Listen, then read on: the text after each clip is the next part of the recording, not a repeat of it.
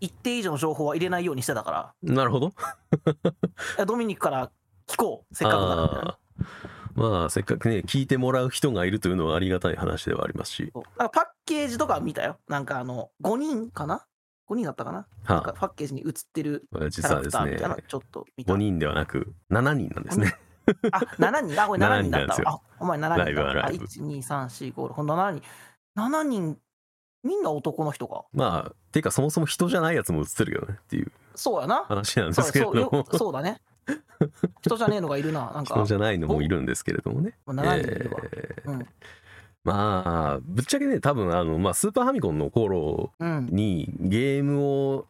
なんかちゃんとやってたとか、ずっとゲームが好きでとか、ゲームの情報を追いかけることをやってた人なら、まあ、聞いたことがない、えーわけはないというか、絶対に一回は聞いたことあるし、知ってる。うん聞いたことあるしこのロゴタイトルロゴはうん見たことある気がするし、うんって感じいろんなところでパロディされてたりとか、えーまあ、それぐらいにはあのカルトな人気、まうあ、んそれでも結構な数売れてるんですけれどもね、うんをうん、えー勝ち得ている、まあ、ライブはライブ発売されたのが94年とかですねおお物心ついてないね俺全然 FF6 と同年とかなんだっけ65とかそのあたりと同年のはずかなうんうん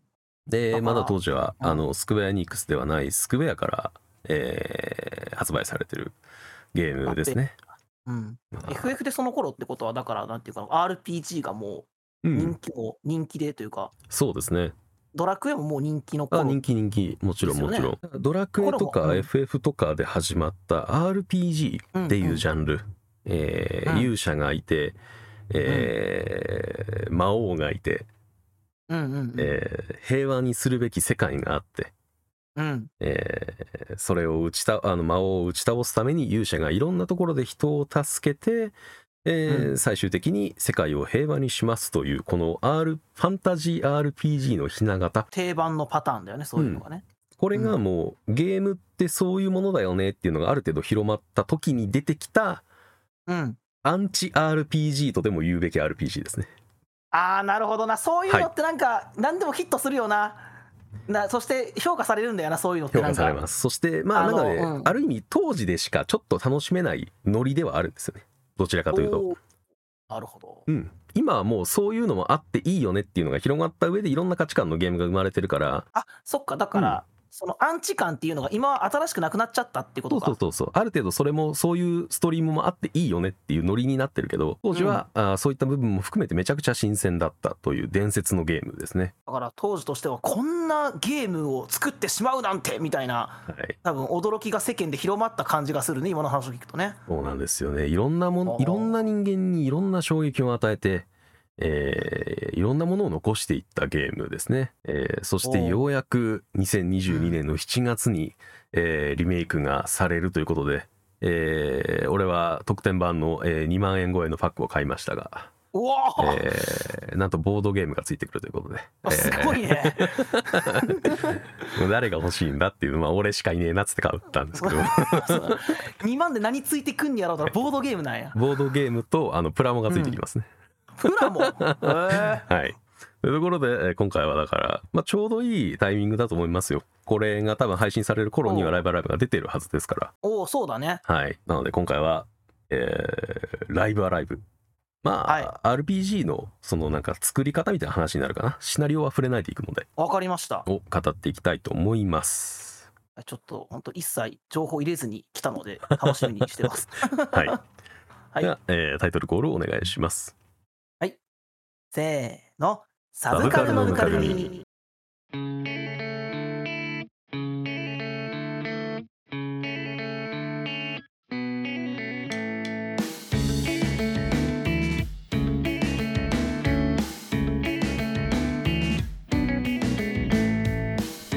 第82回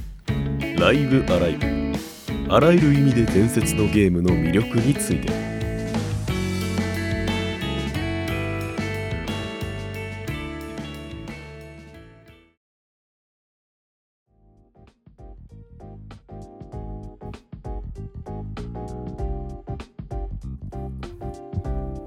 さて、ライブアライブ。えーはいさっきぐっさんにパッケージのね話をちょっとしてもらいましたけれど、うん。えーパッケージ7人、えーまあ、登場人物がの顔がね、えー映っているうん。ものではあるんですけれども、うんえーまず当時としてめちゃくちゃ斬新だったのが、えーこれ7人の主人公なんですね。おおだからあそうか主人公ははい、大体これまでは一人でうん、それに仲間になるキャラクタそうそうーそがいうっぱい出てくるって方式やけど、7人のこうなんていうの視点に変わる群像劇的な感じで、全員主人公として自分が操作することになるってわけか。っていう風に捉えるじゃないですかやっぱえり違うん違うん ですかこれですねそもそもがオんムニバス RPG なんです、繋がってないってことこの7一個一個本の話は RPG が入ってるんですえー、これがそもそもそれ尖っているポイントの一つですね、だから俺今さ一人一人操作するって言ったやんか、はいそれって俺やったことはないけどドラクエドラクエ4とかってそうなんじゃなかったっけと思ってそうですよドララクエ4はまさしくその通りですねし一一番初めは勇者から始まるわけではないけれども、えー後う々んパーティーに参加する全員が、えー勇者と出会うためにどのような物語を経て、えーどのような冒険を経て、えー世界に足を踏み出したのかを描いてから導かれし者たちということで、勇者一行になるわけですからそうだから一人一人を操作していくのであればあんま新しい感じはしないしとかどっちが先なんかなと思ったけど、そうじゃないんやこれはいそうじゃないんですねそもそもあえー、なんでしょう完全に区切られたお話なんですねそもそもその7つの RPG ということでどういうふうにじゃあ分けられてるのかというとーうん例えば原始編おお原始時代が舞台で石器時代の人類の、えー狩猟生活をまあ言ってしまえばギャートルズっぽいようなノリはいはいはいはいで描きつつ、えーその原始時代石器時代に生きている人類がどういうものに、うんえー巡り合うというか、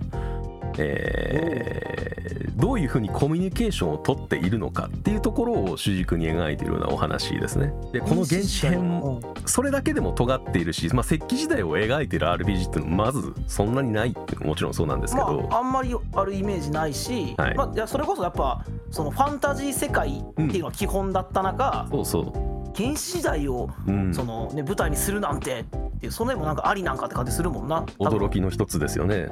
うんこれプラスもう一つ大きなところがありましてこの原始編原始時代がゆえに人類にまだ言葉が存在していないんですね、なんか今そんなことを言い出すんじゃないかと思った わはい、なのでこの原始編では、えっと、ボディーランゲージだったり、絵文字を吹き出しにポンって出すみたいなものでしかコミュニケーションがそもそも行われないえだから、はいその普通は会話うん文字のよる会話だけど、それが、え絵文字絵文字とか、あのーキャラクターがわちゃわちゃ動いてるところとかからああ今こういう状況なんだ、こういうことが起こってるんだっていうのを推し量らせるシナリオなんですね。はあああーすごいななんか、それこそ他に言葉を喋るキャラがいて一人喋れないやつがいるんじゃないんだあ全員喋れないってことだ全員よ喋れないよだって石器時代だもんっていううーわだって石器時代ですもんっていう話ですからすごいな なんかちょっと前に、うんあのスチームで俺やったゲームでさ、はいはいあはいのえっ、とアドベンチャー形式でヒロインと交流を進めていくんだけど、ヒロインの言ってることが何か分からなくて、はいはいはいそれをこっちが解読しながら進めるっていうゲームがうんあるあってうんそれってそのアドベンチャーっていうその会話が主軸のゲームでありながら、うん言葉が分からないとこからスタートするってうんすごい尖ったことしてるなって思ってたんやけどその言葉を使わないコミュニケーションあ、はいこれそれは言葉が分からないだけどうんそのもっと前や言葉がない時代の言葉がない時代時代のコミュニケーションをもちろん声なんかついてない声なんか出しても意味ないもんな言そう葉でがすないんよやからついてなないですからそれを絵文字とボディーランゲージでひ表現してそれをしかも一本丸々そういう、そういうお話としてえ最後までそれってもちろん貫き通しますし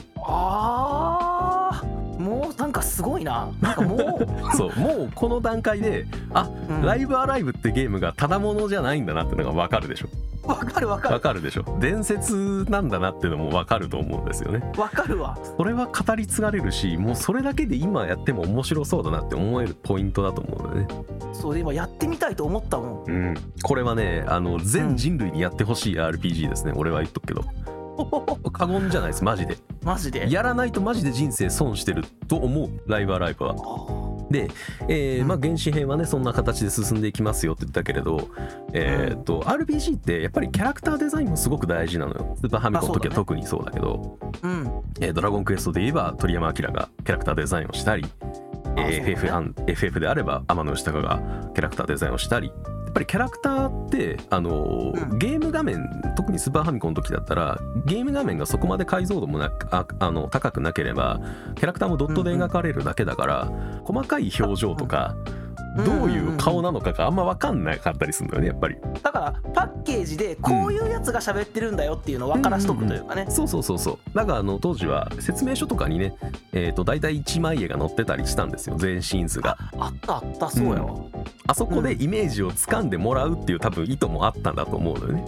うんで、えー、とこの、えーライブアライブ」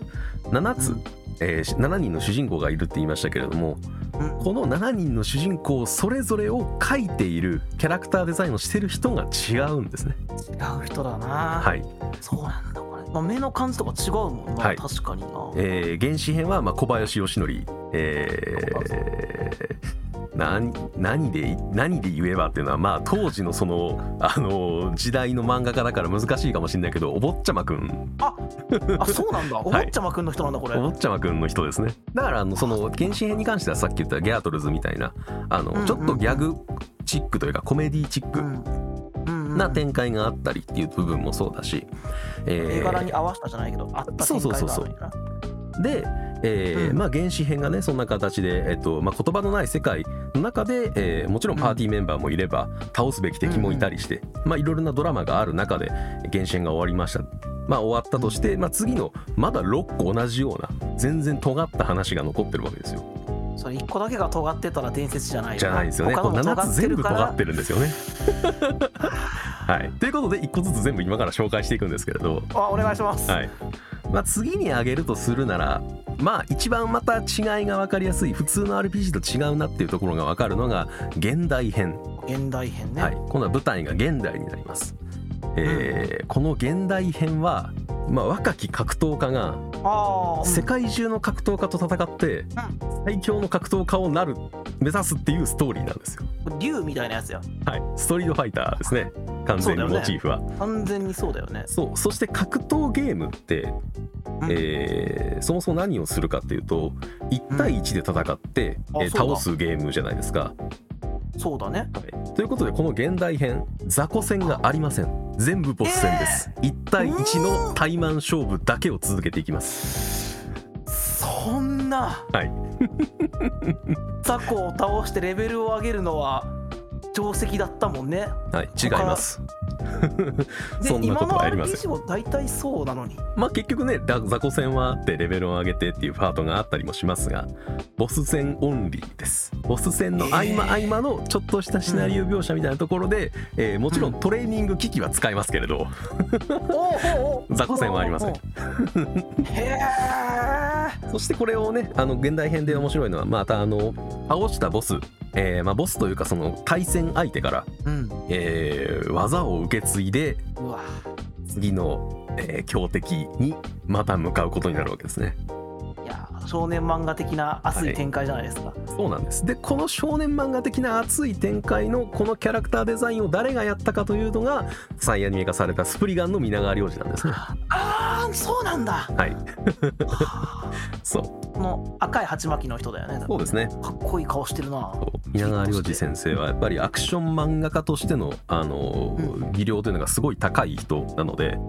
うんうん皆川亮次が描いたキャラが動いて格闘してっていうのが楽しみでみんなスプリが読んでたわけなんですよだから 当 は時いは はいはいはい、うんそれをキャラクターとして使えてっていう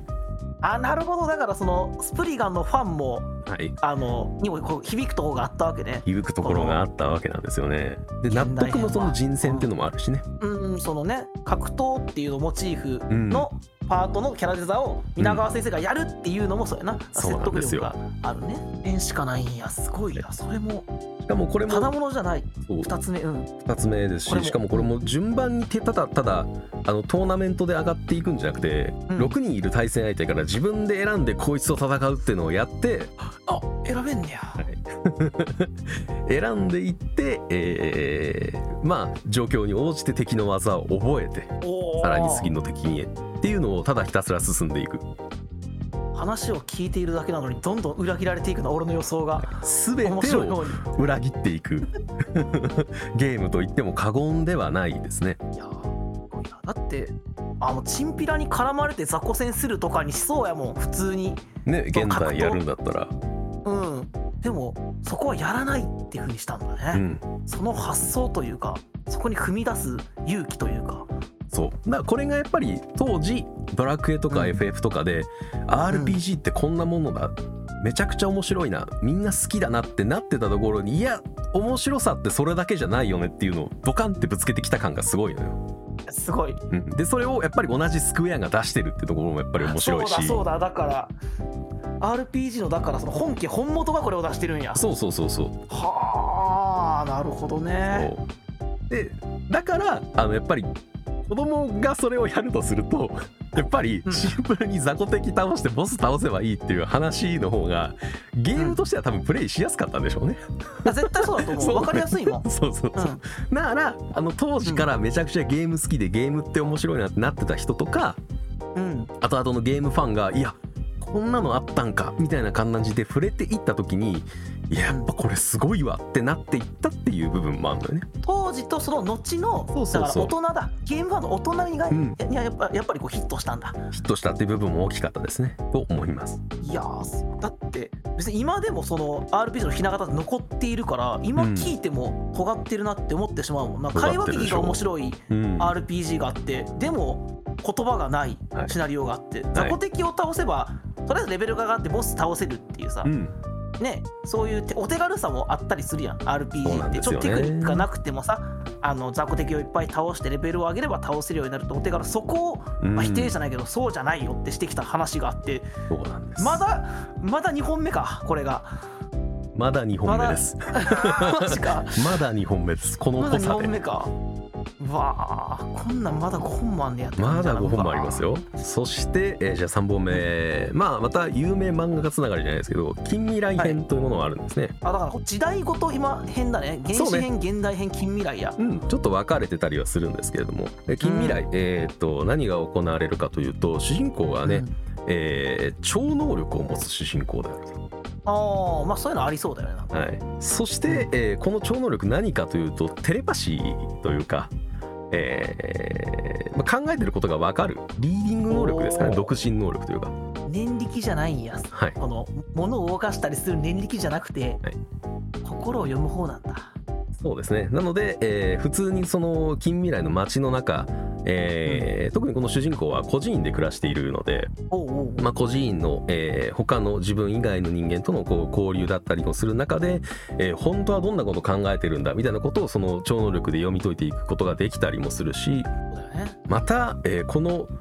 えーまあ超能力を使う主人公アキラは、まあ、いろんな事件に結局は巻き込まれていくことになるんですけれどもうんその過程でうんアキラは、えー巨大ロボットブリキ大王というものと出会うことになるんですね。えちょっと急にちょっと待って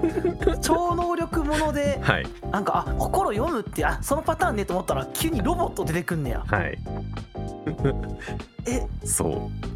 そロしボてットか、んそうさっき言ったその特典でついてるプラモがブリキ大王がついてるんですね。そういうことか 何のプラモやと思ったわ、 はい、ただの RPG じゃないですね。このパッケージにつった丸っこいやつかなとか思ったらそうじゃなくてねなるほそうどんですいやなんかでロボットが出てくる RPG っていうのも今はあるけど当時はやっぱりだからさっきも言ったけどファンタジーの RPG が全盛の中で、うんロボットに乗って戦う RPG っていうのも多分新しかったりしたのかな きっとそうですねで当ブ時リはキ大王のこのビジュアルに関しては完全に鉄人8号みたいな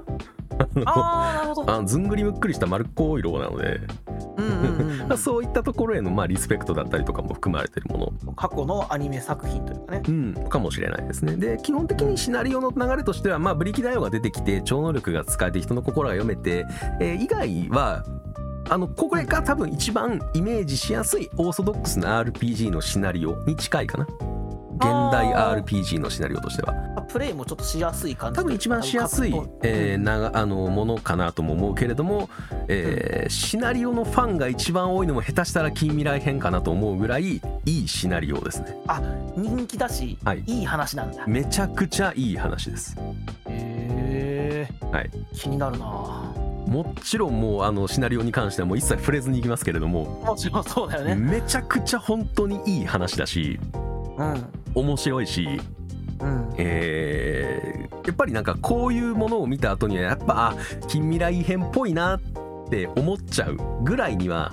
みんなの心に残ってるものですね。なのであ他のものを見たた時にうん、そうそうそう他のものを見た時にああ近未来編っぽいなって思っちゃうぐらいなんか自分の中の物語のひな形になるぐらいあそう一個基準になったりするもんなそういう大事なものそうなるから、あそういう心に残るぐらいいいものなんだみんなのそう心なんにですはでこのそのしいいシナリオのキャラクターデザインを書いてるのが、えー大正義島本勝彦大先生ですねああー炎の転校生 まあ青の炎かなはいあまあだから島本和彦らしさのある熱いお話でもあるんですよねーなるほどやっぱりその絵柄のうんに合った話なんだちゃんとそうなんですよそういう部分もちゃんとあるんですねえー、えスイッチ買っちゃおうかなって思ってきてしまうなでえっとマジで買った方がいいと俺は思ってるけどねあまあスイッチ持ってないんだっけそもそもそうなんだよあそうか スイッチを持ってないのか、そうなんだよああなるほどそれはちょっと、 まあ難しいかもしれないですねそうやりたいな今の話聞いたらめちゃくちゃやりたいな、うん、これはやらないとねちょっと損をしちゃうかなと正直思うぐらいには、うん近未来編やってみたいな、えー、近未来編ぜひやってみてほしいですねうん、でまたそのシナリオの、えークオリティというかうんお話の運びえうーんっていうところで考えるとやっぱりこれも当時、えーの映画と当時のちょっと前かなあのーまあアクション映画といえば、えー香港ムービーだった時代がやっぱあるじゃないですか。あジャッキー・チェーンとかね、はい、というわけで、うんクンフー編があるんですね。おお そうなるほどはいほーそうつまりクンフー、えーまあ、中国を、えー舞台にした、えーうんある、えーまあ、新山剣っていうねあの武術を使える師範が、あのーまあ、自分のこうもうそろそろ限界だなということで弟子を取らなきゃいけないと。このおじいちゃんっぽい人や、この一人目立ってんなと思ってたおじいちゃんっぽい人そうでこのおじいちゃんが何をしなきゃいけないかというとうん弟子を見つけなきゃいけないんですよ。またなんか、はいあんまりこうないタイプのシナリオっぽいよねそうなんですでつまり弟子をつけなきゃいけないって何をしなきゃいけないかというとゲーム的にこれがどう反映されるかというと老子自体はもううん完成されてる人間なのでレベルアップしないんですね、やっぱりはい、そして、えー弟子を弟子をつける候補は3人いるんですけれどもこの3人それぞれに稽古をつけて成長させていくというシステムなんですよ。おお自分はそのままだけど、はい、出てくるキャラクターのレベルを上げていくみたいなことそうなんです。そして誰を弟子にするのか誰を継承者にするのかというところが、えー自分で決められるんですね。マルチエンディングってことやそこの、はいこれはうわー正解はないですからもちろん面白そうもはや悲鳴やんけみた いなだからこれだからあれやんこのゲームの話するときに誰選んだって盛り上がる盛り上がりますよやつでしょ誰を選んでももいい話なのはもちろんなんですけれどもやっうんぱり誰を選ぶかってやっぱり好みがあったりしますよねだからねあのフローラとビアンカじゃないけど、はいそういう感じのつまりちまりに男2人男女1人の3人の弟子なのであ全員男やと思ってた全員男じゃないですね一人女の 子なんだは1人女の子ですねあなるほど自分がレベルアップしない自分がレベルアップして強くなっていくっていうのが雛形だったもんねそれまでねそうなんですよねそれだけでは終わらないというかその受け継ぐ受けえっと受け継ぐ側になることがやっぱりそれまでの RPG では、あのお大きな流れとしてあったものだったのが うん自分が継がせる側になるというそのそうだだからそドうラッグ5とかもパパス追ってん自分がにとかやけど、うんうん最初から自分は師匠ではいだからパパス側じゃないけどそういう話やなそういうことですそういうことですよねはあそうやな主人公が師匠ってなんかないもんな、主人公の師匠だもんな大体そうこうそいううおそうじいちゃんってそうそうえー、なんかそれはなんか今漫画とかでもあるんかなそういう話ってって思うぐらいのなんか今漫画でやっても新しいって売れそうな話のような気がするな、うんまあ今でも多分新鮮に見れるお話の流れっていうところもそうだろうしうん、うん、あのまあやっぱりシンプルにね新鮮な設定だなプラスやっぱりその中のシナリオがちゃんと面白かったっていうのが、まあまさしく本当に映画的な、えーあージャッキー・チェン映画みたいな。えーノリにちょっと思えるような展開だったりあーオマージュだったりっていうのも含まれてたりがするのああなでるほどそこも結師匠構、うん、見どころですね師匠が絡む話ってね大体こう熱くなるとこがあるから、多いですか共ら闘だったり、うん、そういうところがちゃんとこう反映されてんねんな空風ものの良さがそうそうそうそうなんですよいろいろリスペクトとその愛が込められてて、まあ、選ぶことができるその3人の弟子に関しても往年の、えーアクション俳優の名前をちょっともじったものだしね、あーいいですね えーサモハン・キンポーと、えーユンピョウとえーっ、とブルース・リーのあの本名かな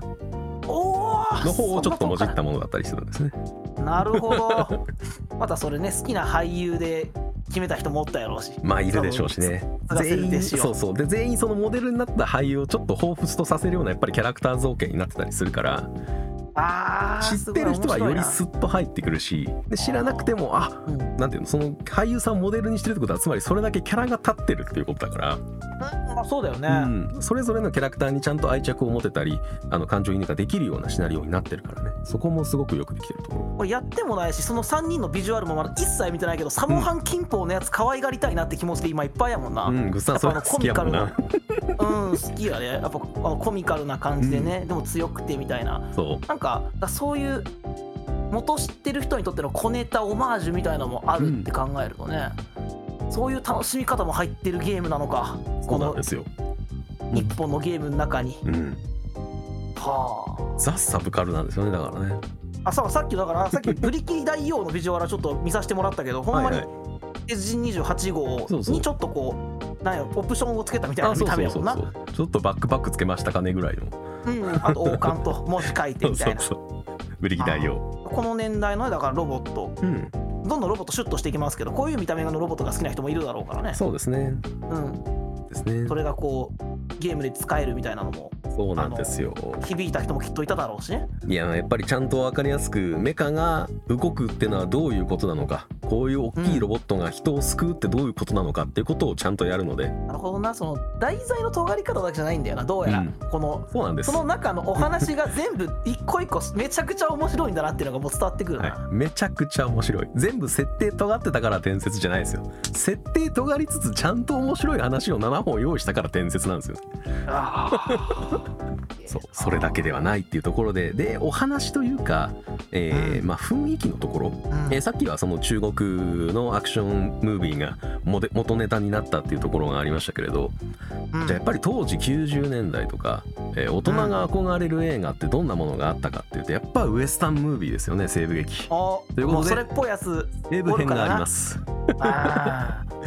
ーはいこれはもう分かりやすく本当に西部劇の世界ですね流れ物のショー、えー流れ物のえーっとサンダウンという、えー主人公がうんえーある町に訪れたら別のならず者の集団がちょっとそこで幅利かせてて、ほうなんか偶然入ったバーなのにそいつらに絡まれてしまって、えーなし崩し的にじゃないけれどもその町の住人から「あいつらがこここでずっとのさばってるんです」って言われたやつらをうんうんなんとかそのサンダウンが町の住人の力を借りてお町を守るというのが目的なんですね。なんかもうそんな映画俺あんまり見たことないはずなんやけど、うんどっかでこう聞いたことあるしどっかで見たことある感じするそうなんでしょう。よねそうでだかしょらそうのそれはきっとこう西部劇のひな形として多分どっかで見てんやろうな どっかで見てるんです。うん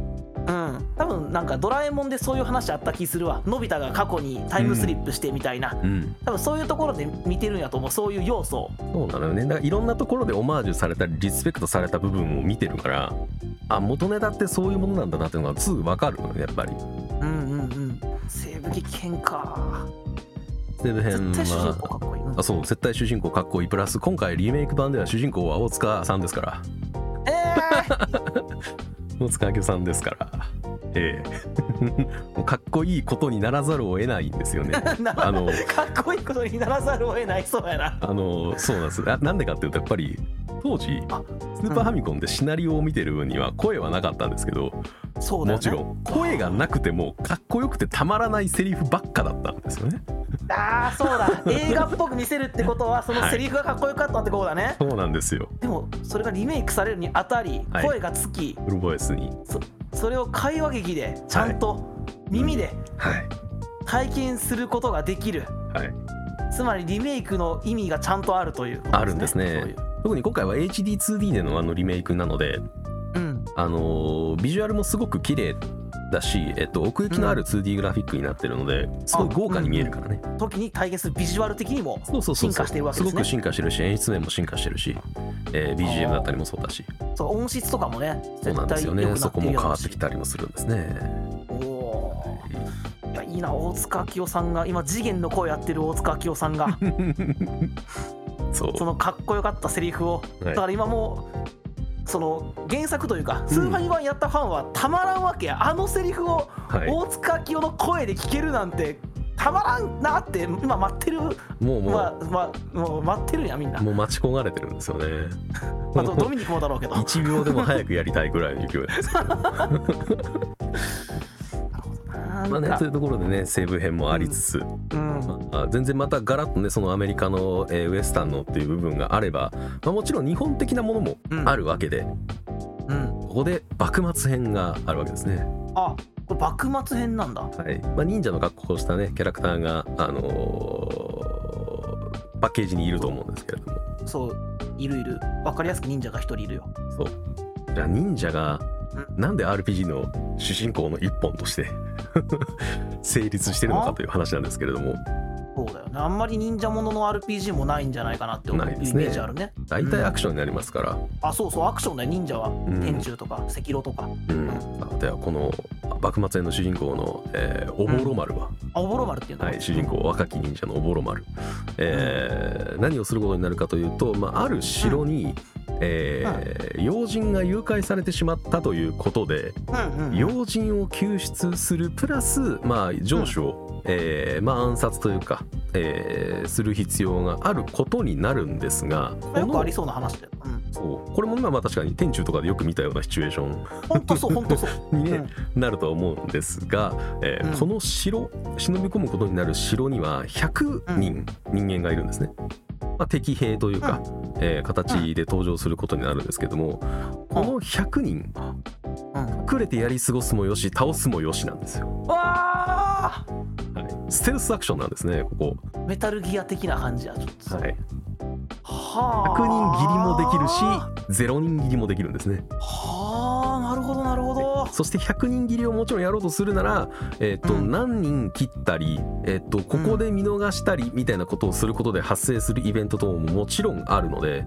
うんそういったものを綿密に組み合わせた上で、えー、全ての敵を切り倒していくということでほぼ忍者アクションゲーになるんですね。うわー面白い はい、あーなんかだからなんで忍者がアクションゲームになるかっていうと、やっぱ忍者ってのは動くところがかっこいいよね、うんうんその刀をあの、ま、ま盾であったりとか、うんあのジャンプとかさ、うんまあ、あと忍具を使う様であるとかがさう、んかっこいいわけでだからアクションゲームになるわけでそれをドット絵にしてさはい、ね動かしたらその,、ね、そのさっき言ったビジュアル面っていうのはさちゃんと表現されてなくてじゃあどうして忍者が主人公の RPG なのっていうところに行くとうんそういう忍者のらしさを RPG でも出せる忍者らしさがあるんですねそうなんですよそれをやったんですねこのゲームはそうなんですよもはや発明なんですよ。はあとんでもないゲームだはいなんかすごいね今日聞いてきたこれ6本目のシナリオから全部同じゲームに入ってんねや1本のそうですよそしてまだ6本ですからね。まだ6本まだ1本あるよ まだ残ってますからねあちなみにそしてこの幕末編のキャラクターデザインは青山豪昌ですね、ああそう見たことあると思ったらそういうことか、青山豪昌ですだから刃のキャラデそうザでー すそだうかでらすだね刃だからですねそうついコナンが浮かびがちだけどうん物時の代刃劇ものちゃん人でとすからそうだよ刃だよねはいはあ特にだからこの幕末編に関してはあのー自分の進行で、えっと進行したその進め方でえガラッとシナリオが変わるっていう点も、そうだねそうだねあのー大きな特徴かな何人切ったかっていうのももちろんそうだし、うんえっとそうだね全てな何人切ること自体をそもそも自分で選択ができるから、うんうんうん、だからすごくあの自分に選択が委ねられている自由度の高い一本って感じがね。はあなるほどねというところで最後残ったのが、えーまあパッケージにいるなんかよくわからないこの丸っこいやつそう、はい一番人人じゃねえなって思ったやつだよこの SF 編ですね、ああなるほどねこれ SF になるのねはい うんえー宇宙空間で貨物輸送を行っているコギトエルゴスム号の中でですね、もはい、ううん1台の作業用ロボットが作られることになるんですねはいはいはい、そしてこの、えーロボットにはキューブという名前が付けられることになるんですがうん丸いのにキューブ、あそう俺もというこのロボッ四角トじゃないやんはい、うんが、えーそのコギトエルゴスム号の中を乗船しているいろいろな乗組員たちと交流をすることでさまざまなことを学習するそして、えーこのコギトエルゴスム号が荷物を運ぶことになる過程で訪れる、えー出来事というのをもちろんただただん荷物を運ぶだけで済むわけがなく、それはねいろんな事件があったり人と会ったり多分するんでしょうきっとはいえー当時流行っていた SF ものといえば、えーまあ、エイリアンであるとかあ2001年宇宙の旅であるとか、あーまたいろんな元ネタが入ってきそうな予感がしてきたよこれはいえー、さまざまな宇宙の脅威もしもしくは人の悪意であるとか、えーというものをキューブという人間じゃないものがそれを見た時に何を思うのか 何を選ぶのか、うんえーそれをえらあの体験することができるシナリオですねでこのシナリオに関しても、えーボス戦以外何もないですだから今度は1回戦うだけほぼアドベンチャーゲームですこれは、そうだよねはい、そうだよな戦うさ何回も戦うもんな RPG って普通、うんでも人そうじ生ゃないんにだたよ一な個おいて戦うのって一回あるかどうかなんですよねそれはって命が迫っていれば特に、だからはいそのね戦いが1回だけだったとしても、うん、お話だけでこんだけ濃いゲームにできるよっていうことだよねきっとねそうなんですそうお話の内容も面白そうやもんな面白いよこうやっぱ人人の外から見た人類ってどう見えるのっていう さ、はいこのなんだろうなこう人類は衰退しましたじゃないけどさ、うんうんむそう未来の妖精が昔の人類見て人ってこうだったんだよね愚かだよねみたいなこと言う視点だったりとか、そういうと面白かったりするから、うんそういうに近いノリじゃないけどさそういう人外から見た人っていうものだよねそうですねさっき言っ果たして人類は愚かなのかどうかを、たそうだねえー自分で紐解いていくことができるというお話でもありますね面白そうはい、 えーでまあこれのキャラクターデザインは、まあ、あの田村由美さんって言ってあの「セブンシーズ」とかね、あのアニメ化されてたから、おーまあ、知ってる人はいるかもしれない、まあ、有名な漫画家さんですねこの人もあだから多い最な近あ最近で言えばあれは「うんミステリという流れ」の原作の人ですねあーあーそうなんだなんかうんアニメになってた、うんそうそう、本で、はい、以上が RPG7 本うん「ライブアライブの」まあ、各シナリオの紹介ですかうん本当にもうイントロのイントロのところ 曲で言えば10秒15秒分ぐらいしか喋ってないけど まだマジでね連あ想とだよあと3分30秒ぐらい面白いとこ詰まってるから曲で言うとねそう 全部には見る価値があるし全部に見る必要があるものだしそうやね語り継がれる理由っていうのはプレイをするだけで絶対に分かるものだと思いますねあ面白そうだなマジで全部面白そうやったな面 白いあもちろんどれからやってもいいでしょうしあどれからでも始められるねほんでああそもそも誰からでも始められますよ別に順番もないしそう今俺それは聞こうと思ったそう順番もだって必要がないからね全部完璧にオムニバスになってるから繋がってねえもんなはいいやーこれなんか下手しい俺忍者編から始めたら忍者編しばらくやってましたやもんなああやる人もいるでしょうねそらねやっぱり、うん100人切り目指すの結構大変やからねマジでやっぱそうでしょそういうやり込み要素みたいな部分 そうもそあるんでしょうって感じだったしううんそうだねいや1本のあのー中で一番やり込みがいがあるのは確かにその幕末編のところかななんかそういううん感じがしたよね聞いてまあそれぞれにでもねあのいわゆる隠し要素じゃないけれど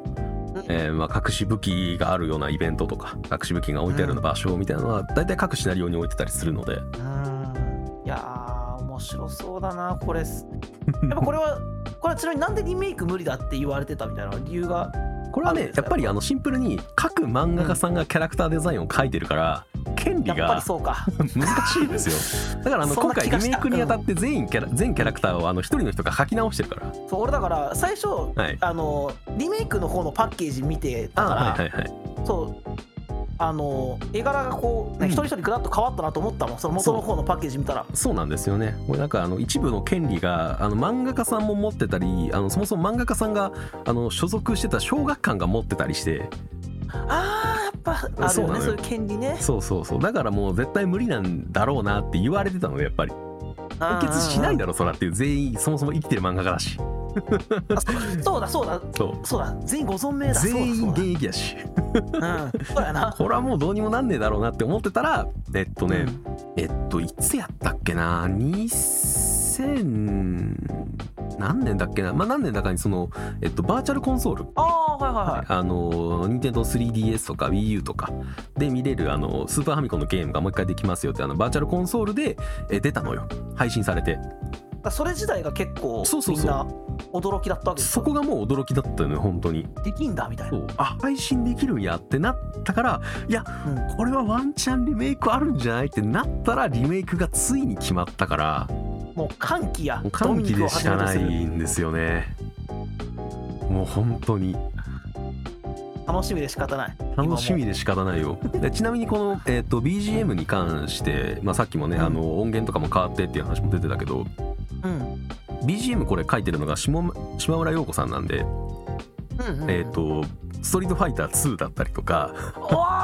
はい あのーかでっこいいよえっと、伝説的な、えっと、ゲーム、えー BGM の作曲家さんですね。う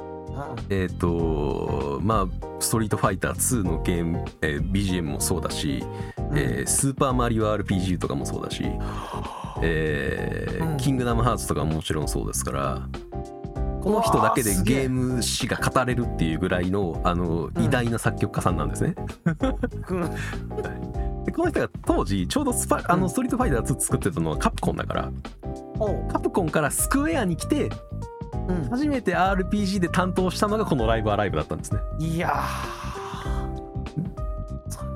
そうなんですそんなエピソードも込みで伝説のゲームやったりするんや伝説のゲームですでこの「ライブアライブの」まあ、ある一曲、えーめちゃくちゃ有名な、えー曲があるんですけれども多分この曲が好きすぎてうんうん「アンダーテールの」えーあはいはい作者がその曲のほぼオマージュみたいな曲を作ってゲーム内に入れたりしてるんですね。はえい、ーリスペクトリスペクトリスペクトされてリスペクトでもうずっと回ってるのよライブアライブ周りって。だからそうやなこのゲーム性に衝撃を受けてクリエイターを志した人も絶対おるし、とかめちゃくちゃいると思うし。その音楽ゲね音楽周りもそうやしとかうんシナリオに関してはこれで、ね、漫画家になりたいとかいうと思ったやろうしとかね、そうですねで曲名が多分ただゲーム本編には多分リメイクでも出ないと思うからもう言ってしまうけどもライブアライブのそのさっきめちゃくちゃ言った有名な曲は「メガロマニア」っていう曲があって、ああボスおメガロマニアおう、はい、ボス戦の曲なんですよ。うんメガロマニアっていう曲はあのリスペクト元がすごくリスペクトしたから、えっとうんトビー・フォックスが、えーアンダーテイル」の中で「メガロバニア」っていう曲にしてあーなるほど あー作ったりしてたんですね。いい話だな、はい、これもね当時のそのスーパーファミコンの音源だからこそやっぱり成し得たようなうんうんああのー本当にえこんな曲がかかる手シーンなんか面白いに決まってるやんっていう曲なのよ ね。ななんてい聞いうたらそかのかんその感覚になれるぐらいの曲ってことね絶対なると思う。あなあかんなそれはてかやりた いスイッチそうですねぜスイひッチそのプレイ中に、えーシナリオの展開と、えーうん戦闘に突入する瞬間にかかってくるメガロマニアっていうのをやっぱり経験してもらいたいなというのはありますね。いやーこれすごいな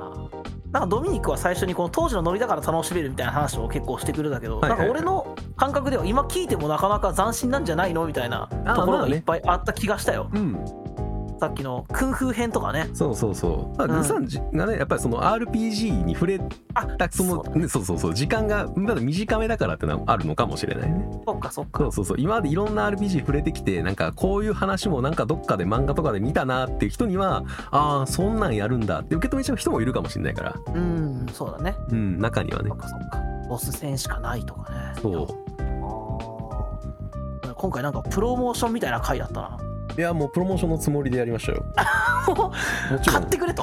やってくれとそうそうそういやマジで本当にあの別にこれ続編があるゲームでもないしあの続編で同じようなゲーム作ってくれって思いも一切ないけどマジでこれやってないって損してるからっていう話でしかないから、なるほどね俺が言いたいのは マジでなんかそういう面白いお話とかが好きで面白いゲームとかが好きでって思った人でやってないはマジで損してるなと思うかああらやんないとダメですよっていスイうッチを手に入れた暁にはもしくはてこうスイッチを買おうというモチベーションが俺の中でマックスに達した暁には、え絶対やりますこれははい、はい絶対やってほしいですねそうかスイッチねそうね確かにスイッチをねあのハードごと買わないといけないのは確かに一つハードルがありますよねそうなんですよねまあまああのリミテッドボックス買っと一緒に買ったと思えば同じぐらいじゃないから あ まあ確かにそうリミテッドボックス仕様のやつで、えっと2万2000円だったかのはずだからああそうね、まあ2万なかなかそうこれもねサントラんがめちゃくちゃ高騰してたりしてたのをあのファンのこの要望でサントラをなん、もうどうにかして復刻してくれっていうのでサントラが出たりとかしてるぐらいにはおおー、根強い人気がやっぱりある、えー作品なのでですねこれからもまたなんか受け継がれていってほしいなと思うんですよね。うんそれあの音楽シナリオシステムデザインうんどこ取ってもはい、あのどっかにファンがたどこにでど全部にファンがたくさんおるゲームでってことやなそうやねでさっきね基本的に今はあの俺はやっぱり特にシナリオの部分が好きだからシナリオの話をしてましたけれどうんもともと RPG っていう話をしたからあのいわゆるドラクエ的な戦闘をちょっと思い浮かべてるのかもしれないけれど、あずっとそうでしたけどはい、えっと実はこの「ライブアライブ」戦闘システムも全然いわゆるコマンド RPG とは違うシステムなんですねえそうなんだそうなんですよえっとまだあった知らんことうんはい そうまずはシナリオの面白さというのが伝わればいいなと思ったんですけど、まあ、戦闘の部分に関しては,、えっとねうんどれぐらいの大きさだったっけなな 8×8 とか、えっとうん 9×9 ぐらいの、えーうまあ、マスがあってうんそのフィールドの中に、えっとまあ、キャラクターが置かれるっていう戦闘システムなのよ。お置かれるなんか、そうんうんまあ、マスみたいな形で置かれて、まあ、将棋を思い浮かべてみると分かりやすい、まあ、そんな王感じだ将ね王将がいるようなイメージだと思ってもらえればいいけど、えっとう自分のキャラクターをだからマスを動かすもそうだし、うんえー攻撃をするっていうこともそのフィールドの中で行われるうんのねで、えーこのゲームはあのキャラクターの向きがすごくあちゃんとあってあー攻撃行動する時にそ横のを向向いきてるに応じてるところにしか攻撃ができないのよ。あーはいはいはいはいわ、かるよだからまあだから現代編とかをね、さっき言ったような1対1の戦いを思い浮かべてもらうとめちゃくちゃ分かりやすいんやけど自分が、えっと、相手に向かってる時はパンチ打ったら別に真ん前の相手は殴れるけど敵にじゃあ回し蹴りみたいなの食らってぐるんって方向が逆になってしまったら攻撃当たんなくなっちゃうこう背中を向けた状態になのるそうそうそうそうそうほうなんかまた俺があんまやったことない感じのシステムやなそれもそうよねこれもなかなかちょっとここのゲームでしか俺は見たことがないんですけどなんかこうこの戦闘システムも シミュレーションゲームのシステムにもう一個なんか付け足されたような感じがするよね。向きそうやねね。うん、あこれも結構あねーその一旦一旦みたいな形でわざわざターンが区切られるみたいなノリじゃなくすごいあ結構早いテンポで、えっとんまあ、コマンド選んだらそれがすぐ反映されてっていうのが行われていくのでテンポもいいしあとはあの敵キャラはあの自分のキャラクターが、えー主人公が1マスなのに加えて、えー敵ボスとかは4マスとか出てきたりああ、っていうのねはいはい。でっかくなったりして、うんでまあ、うん4マスであるがゆえに、えー攻撃範囲も広いけれども攻撃が当てられる範囲も広いから、そう当たりやすくなる。なそうそうそうはとかでバランスが取られてたりあ、なるほど。そういうゲームシステムというか戦闘のシステムなのか。そうなんですよね結構この戦闘システムもそれこれはこれで面白いのでぜひそういったところでもちょっと触れてみてもらいたいなと思うねただのせん、うんあのコマンド RPG じゃない戦闘なんですよっていうのもアンチ RPG 感があって俺は好きですねそうだ ね基本的にコマンドを選んでだったもんね全部ねそうそうそそっかそうそれも今ではいろんなシステムがあるけども、うん当時はそのコマンド戦闘がもう全盛期の中で、ううんそうじゃないシステムを採用してるってことやもんなそうなんですよねはあすげえな当時のそうやっぱり冒険90年代真ん中ぐらいのこのゲームたちは本当に輝かしいものを持っているのでうんうん未だにその輝きは失せてないですしねうんなんかこうヒットしたものをなぞるんじゃなくて、うんいやそうじゃなくても面白いものをっていうさ、うんこうチャレンジ精神みたいなうんうんものとかさだけどアンチテーゼ感もあるけどさ、うんそういう熱みたいなものをさうん感じるよね今の話を聞いただけでもなんかそうなのよねどれだけ尖ってたか聞いただけでもそれがこう伝わってくるような作品なような気がするわうんやってないけどうんいいと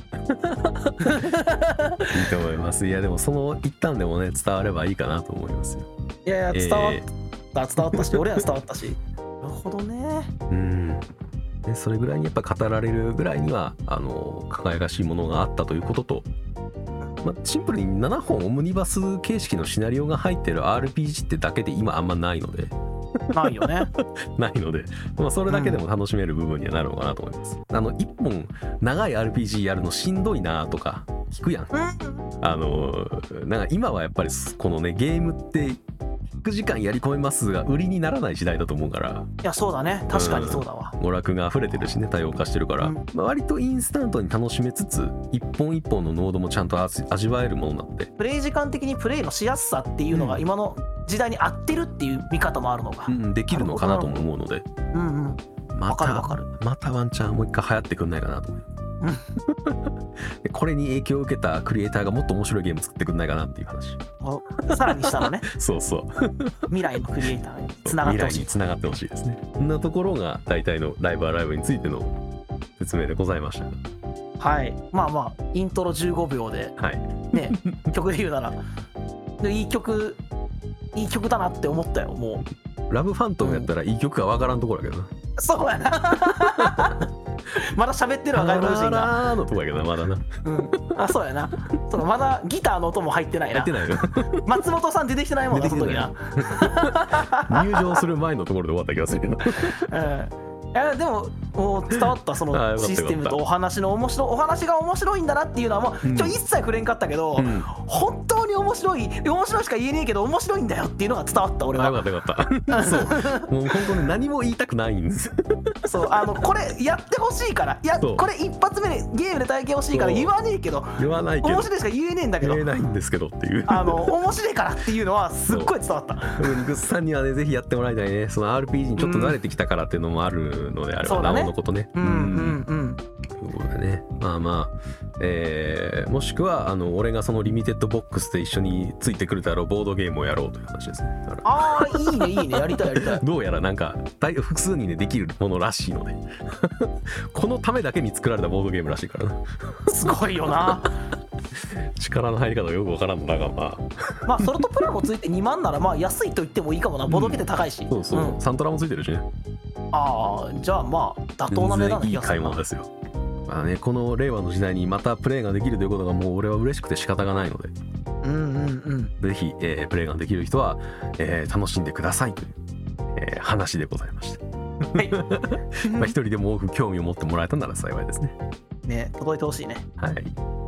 というところで、えー本日のドラ遊びは「ライブアライブ」についてでしたいやーなんか熱かったなドミニクの話 が今日は7本順番に話しただけなんですけどねもはやねまあまあでもこの一個一個のこの尖ったところとね、まあ、当時のやっぱこの